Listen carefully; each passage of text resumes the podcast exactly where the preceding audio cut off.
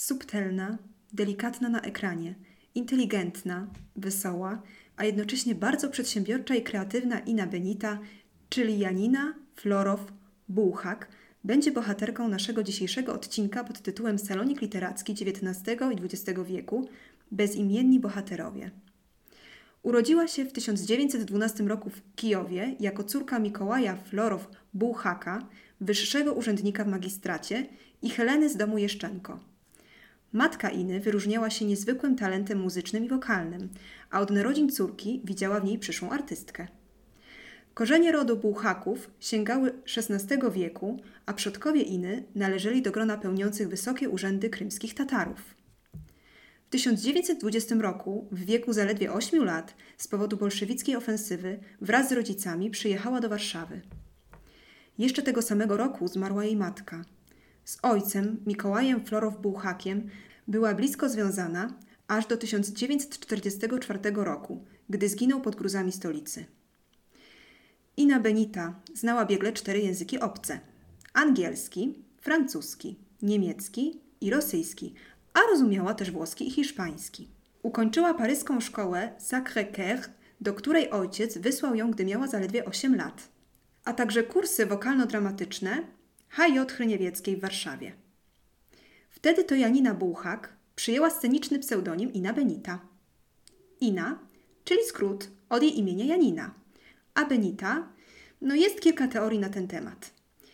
Jedna od Benito Mussoliniego, który to miał jej ułatwić karierę ze względu na popularność nacjonalizmu w Europie i faszyzm, który wtedy nie wydawał się być niebezpieczny. Druga teoria mówi o tym, że jej imię wywodzi się od drinka, latynoamerykańskiego koktajlu opartego na rumie i nektarze bananowym. Zadebiutowała 29 sierpnia 1931 roku w warszawskim teatrzyku Nowy Ananas w programie Raj bez mężczyzn. Występowała także w Morskim Oku i kabarecie Femina.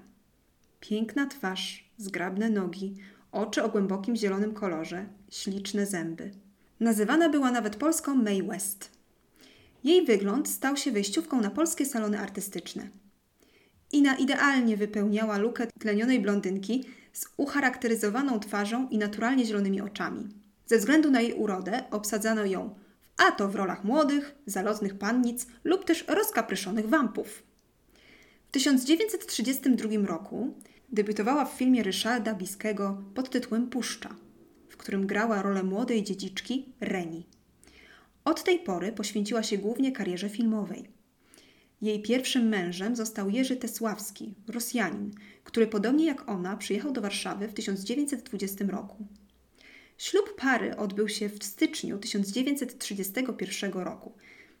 To właśnie jej pierwszy mąż jest uważany za twórcę jej pseudonimu artystycznego, kierowany ówczesną modą na to co zagraniczne. Igo Sym, Witold Conti, Alma Carr.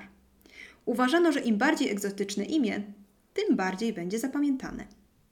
Pierwszych latach swojej kariery Ina nie farbowała włosów.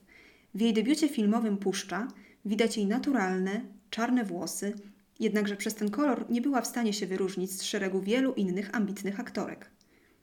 Jerzy Tesławski działa nie tylko jako jej mąż, ale także mentor.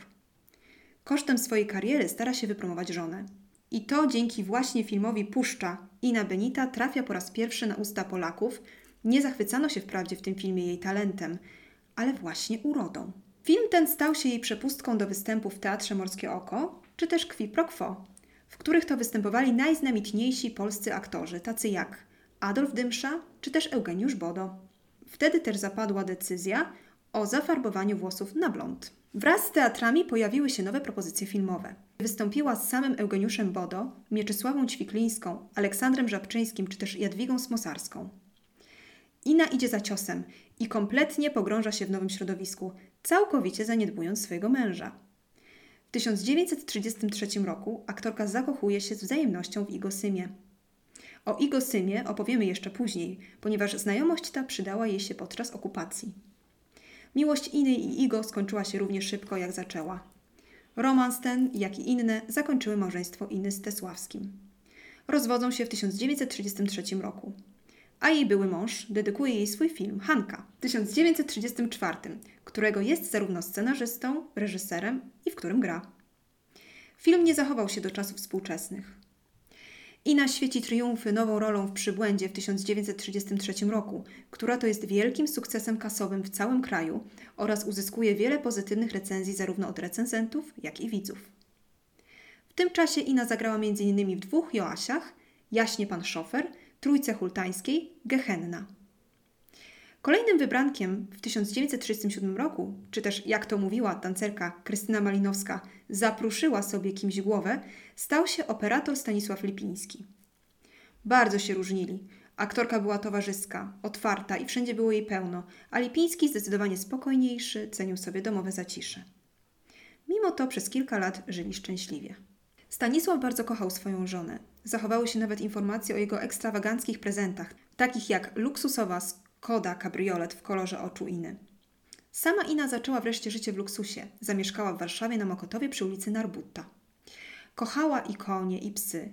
Miała białego owczarka kaukaskiego imieniem Misio. Pobrali się nawet, ale na początku 1939 roku ich małżeństwo się rozpadło.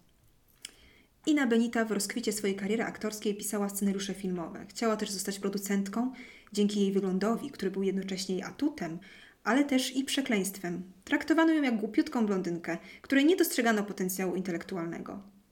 Pasowało jej to, ponieważ dzięki temu była w stanie dużo załatwić. A jednak pomimo poziomu artystycznego, który udało jej się osiągnąć, nigdy się nie wywyższała. Była uważana za niezwykle uczynną, miłą i inteligentną osobę. Zawsze starała się podać pomocną dłoń, nawet jeśli w danym momencie nie miała jak pomóc. Zawsze wierzyła, choć uważano ją za dosyć lekkomyślną w sprawach osobistych. Stanisław Lipiński był w stanie zapewnić jej luksus, ale nie ekscytację i nowe doznania, przez co w czerwcu 1939 roku wyprowadza się od niego. Z powodu wojennej zawieruchy Lipińscy nigdy się nie rozwiedli. Życie aktorów w czasie wojny nie było wcale łatwiejsze niż innych. Część aktorek pracowała w kawiarniach, a te, które nie miały pracy, wyprzedawały dobytek. Ina należała do tej drugiej grupy – Sprzedawała otrzymane prezenty, dosyć kosztowne jak futra, biżuteria, dzięki czemu nadal wiodła dostatnie życie. Mieszkała wtedy dość skromnie, w wynajmowanym mieszkaniu przy ulicy Zielnej w Warszawie. Często, gdy nadchodziła godzina policyjna, oferowała nocleg u siebie dla swoich przyjaciół. Właśnie w czasach okupacji często odwiedzał ją Igo Sym, jej dawny kochanek, który na początku okupacji opowiedział się za Niemcami i chętnie denuncjował kolegów z branży. Dzięki niemu 22 maja 1940 roku pojawiła się na deskach jawnego teatru Komedia w spektaklu Gdzie diabeł nie może, którego koncesję na otwarcie wywalczył sam syn. Po wojnie wielu artystów skazywano za występy na scenach niemieckich na ostracyzm, ale prawda jest taka, że tak jak i inni niedziałający w podziemiu, musieli zarobić na życie. Ina natomiast dosyć szybko przejrzała na oczy i pomagała uwalniać kolegów. Od jesieni 1942 roku do marca 1943 Ina była związana lub zaprzyjaźniona z Gerardem Ludwigiem Manzlem, kierownikiem referatu Press, a następnie Music und Theater w Wydziale Propagandy. W marcu 1943 roku Manzel został karnie wysłany na front wschodni za zwalnianie polskich więźniów przy pośrednictwie aktorki. Pod okupacją Benita rozpoczęła romans z niemieckim porucznikiem pochodzącym z Wiednia, oficerem sztabowym w warszawskim garnizonie Wehrmachtu Ottonem Haverem. Poznali się na jednym z przyjęć organizowanych przez Józefa Chorwata i Hannę Libicką. W roku 1942 byli już zakochaną w sobie parą, pomimo niebezpieczeństwa skalania rasy aryjskiej przez związek ze Słowianką. Podziemna prasa okupacyjna wyraźnie zakazywała takich związków – Polkom nie wolno było spotykać się z okupantami, a tymi, które się wyłamywało, golono głowy bądź szykanowano publicznie. Ba, na murach pojawiały się wtedy napisy: Kobiety, które utrzymują z Niemcami stosunki towarzyskie, zawiadamia się, że są jeszcze wolne miejsca w domach publicznych. Mężczyzn z kolei zachęcano do wizyt w domach publicznych, a wchodzenie w związki czy chodzenie na randki było niedopuszczalne. Świadomi ryzyka zakochani wyjechali do Wiednia, gdzie Havel załatwia jej ukraińskie dokumenty, dzięki którym może przemieszczać się po strefie wojennej. Wkrótce po tym zostali aresztowani za Rasenschande, czyli z niemiecka zhańbienie rasy. Kto na nich doniósł? Jak się okazało, Havel był żonaty i to jego żona Brigitte, zresztą członkini NSDAP, zdenuncjonowała męża. Dlaczego? Upokorzył ją fakt, że mąż nawiązał romans z Polką. Havela zdegradowano i wysłano na front wschodni z kompanią karną. Wiosną 1943 roku Benita wiąże się z działaczem podziemnym Hansem Georgiem Paschem, Niemcem opozycyjnym wobec polityki nazistowskiej, pomagającym Polakom i Żydom. Ina Benita wraca do Warszawy w 1944 roku, wpisana do ewidencji gestapo, gdzie aresztują ją z rozkazu imiennego i zamykają ją w ciąży na Pawiaku, więzieniu dla kobiet zwanym Serbią. Jako powód aresztowania poddano oczywiście Razenszandę. 7 kwietnia 1944 roku urodziła syna Tadeusza Michała, którego ojcem był Pasz, który potwierdził ojcostwo dopiero stosownym dokumentem 21 czerwca 1945 roku. Inna prawie trafiła z dzieckiem do obozu, jednak dzięki Helenie Danielewiczowej, delegatce patronatu, czyli organizacji opiekującej się więźniami, która zmieniła termin wyjazdu matek z dziećmi o jeden dzień, przez co wraz z innymi więźniami udało jej się odzyskać wolność. Zaczyna się powstanie warszawskie. Sama szukała pożywienia dla dziecka, ukrywała się po piwnicach na Starówce, by później kanałami uciec na Śródmieście. Wtedy to Ina zgubiła swojego syna. Zostawiła je pod opieką znajomej w bramie i poszła po mleko. Kiedy wróciła, nie było ani opiekunki, ani dziecka. Długo uważano, że Ina zginęła tragicznie wraz z dzieckiem w kanałach, jednak prawda okazała się inna. Inie udaje się uciec za granicę do Hohegeis w powiecie Goslar w Dolnej Saksonii, przekonana, że straciła synka pod gruzami miasta. Tymczasem dzieckiem zaopiekowała się Zofia Grzesik, która uznała je za jedno z sierot wojennych i przygarnęła. Szczęśliwym przypadkiem dawna opiekunka Tadeusza rozpoznała chłopca na ulicy, dzięki czemu udało jej się połączyć Tadzia z Iną. Na emigracji Benita wyszła za mąż za Hansa Georga Pasza i któremu urodziła córeczkę, Ritę, która niestety zmarła zaledwie po kilku dniach. Synami Hansa Georga Pasza z poprzedniego małżeństwa byli Ingo Pasz, minister w pierwszym demokratycznym rządzie Słowenii i jego brat bliźniak Boris Pasz, dyplomata słoweński w Berlinie. Po tym jak Pasza zamordowano w 1946 roku, wyjechała do Nicei i Cannes, gdzie pracowała jako tancerka i śpiewaczka w nocnych klubach. Tam też poznała Amerykanina, Lloyda Frazera Scadera, przedstawiciela służby cywilnej w United States Air Force. W 1950 roku urodziła drugiego syna, Johna.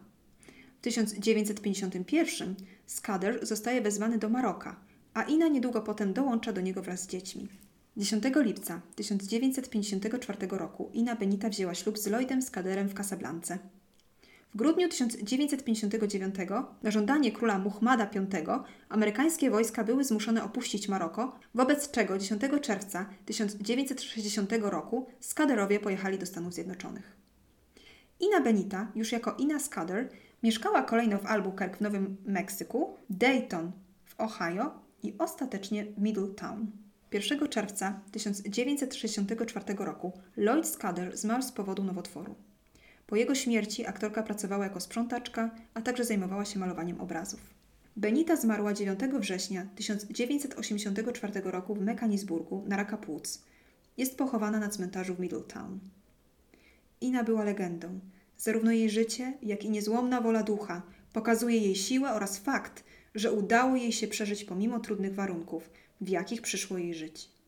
Aktorka, piosenkarka, scenarzystka, artystka Ina Benita.